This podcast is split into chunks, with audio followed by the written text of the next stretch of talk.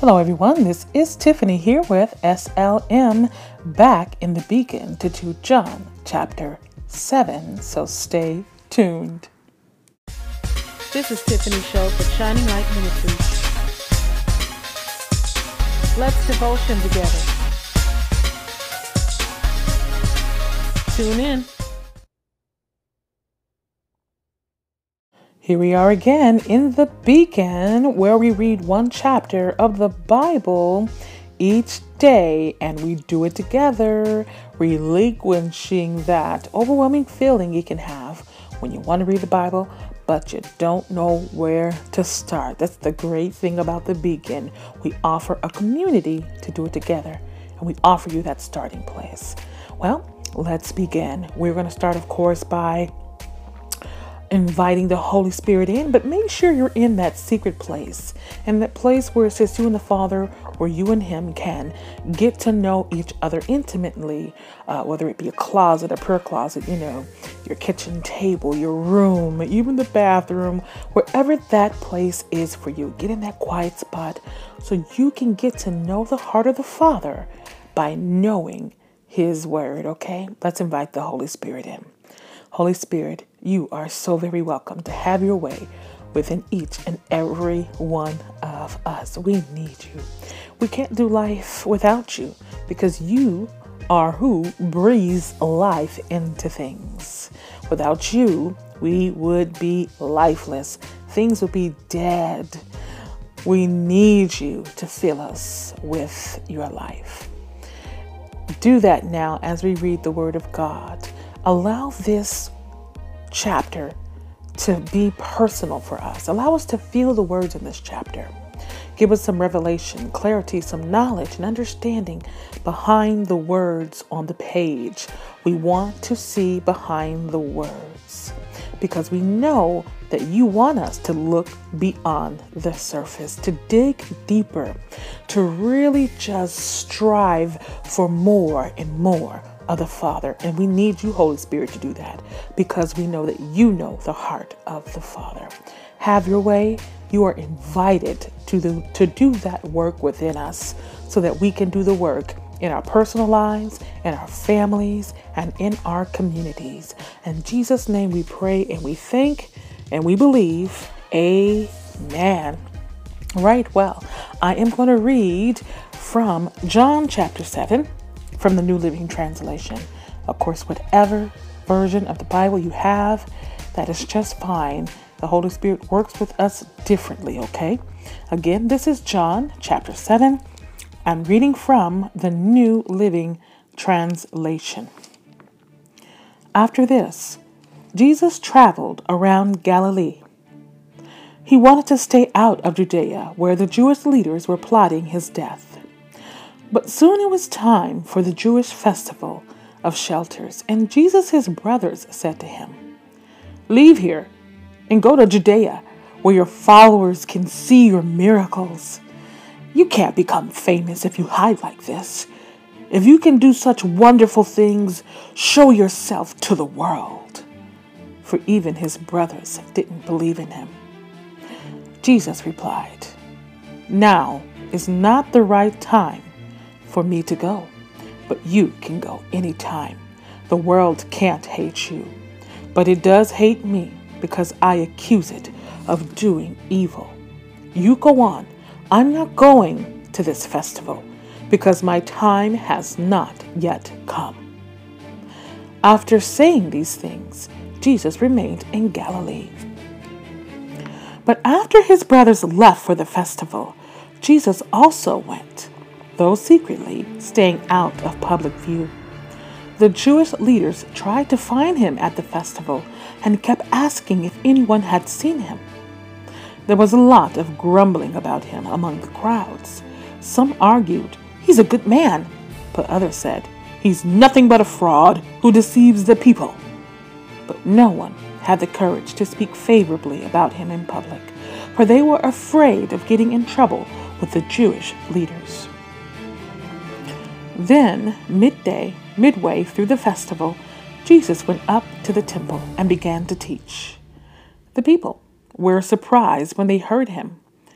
How does he know so much when he hasn't been trained? They asked. So Jesus told them, My message is not my own, it comes from God who sent me. Anyone who wants to do the will of God will know whether my teachings is from God or is merely my own. Those who speak for themselves want glory only for themselves, but a person who seeks to honor the one who sent him speaks the truth, not lies. Moses gave you law, but none of you obeys it. And in fact, you are trying to kill me. The crowd replied, you are demon possessed. Who's trying to kill you? Jesus replied, I did one miracle on the Sabbath, and you were amazed. But you work on the Sabbath too, when you obey Moses' law of circumcision. Actually, this tradition of circumcision began with the patriarchs long before the law of Moses. For if the correct time for circumcising your son falls on the Sabbath, you go ahead and do it so as not to break the law of Moses.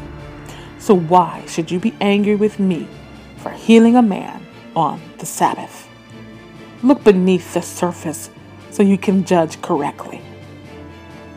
Some people of some of the people who lived in Jerusalem started to ask each other, Isn't this the man they are trying to kill? But here he is, speaking in public, and they say nothing to him. Could our leaders possibly believe that he is the Messiah? But how could he be? For we know where this man comes from. When the Messiah comes, he will simply appear. No one will know where he comes from. While Jesus was watching, was teaching in the temple, he called out, Yes, you know me, and you know where I come from, but I am not here on my own.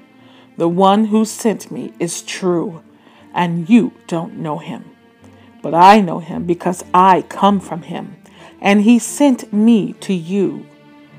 Then the leaders tried to arrest him, but no one laid a hand on him because his time had not yet come. Many among the crowds at the temple believed in him. After all, they said, would you expect the Messiah to do more miraculous signs than this man has done? When the, when the Pharisees heard the crowds were whispering such things, they and the leading priests sent temple guards to arrest Jesus. But Jesus told them, I will be with you only a little longer. Then I will return to the one who sent me. You will search for me, but not find me, and you cannot go where I am going. The Jewish leaders were puzzled by this statement. Where is he planning to go? They asked.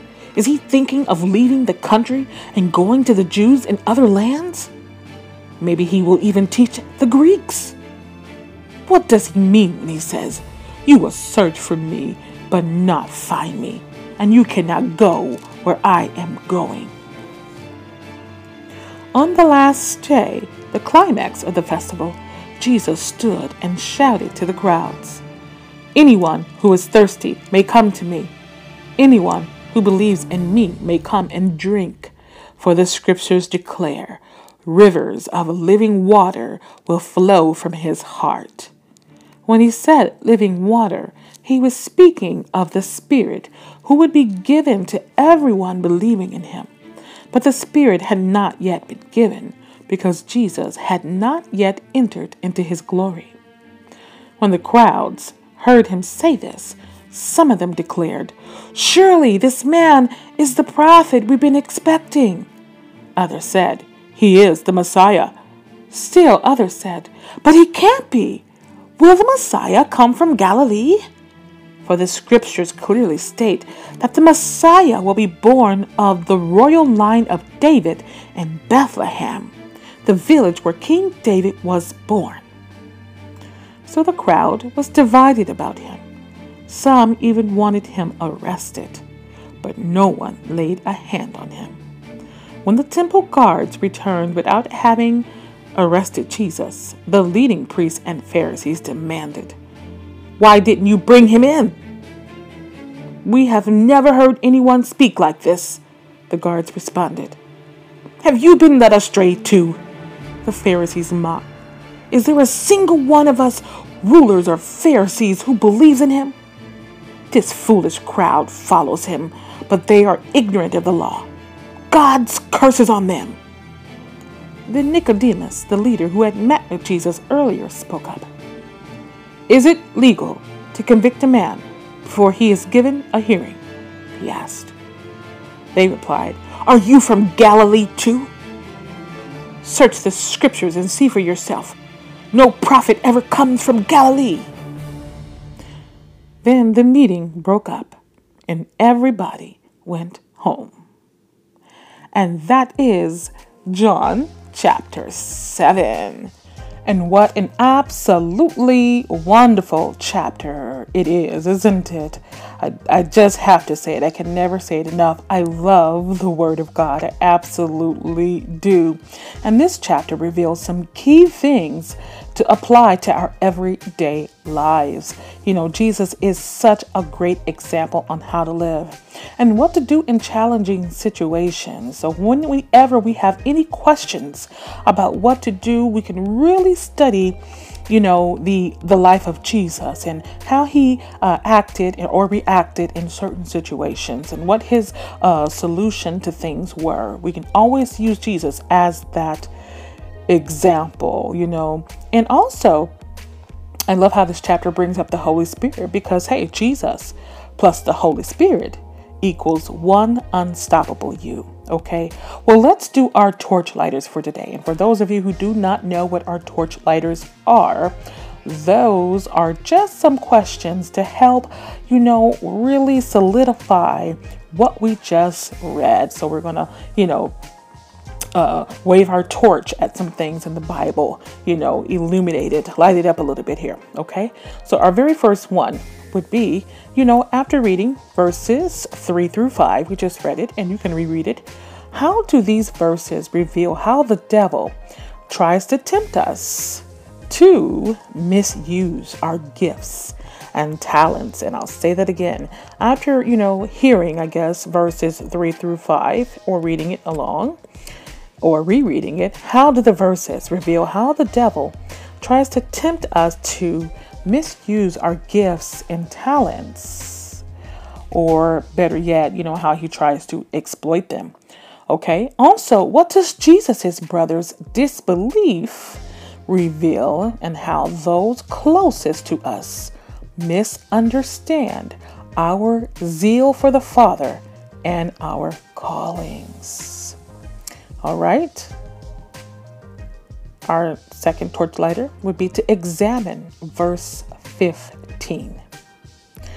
What does it minister to you about doing the things God has designed you to do and told you to do?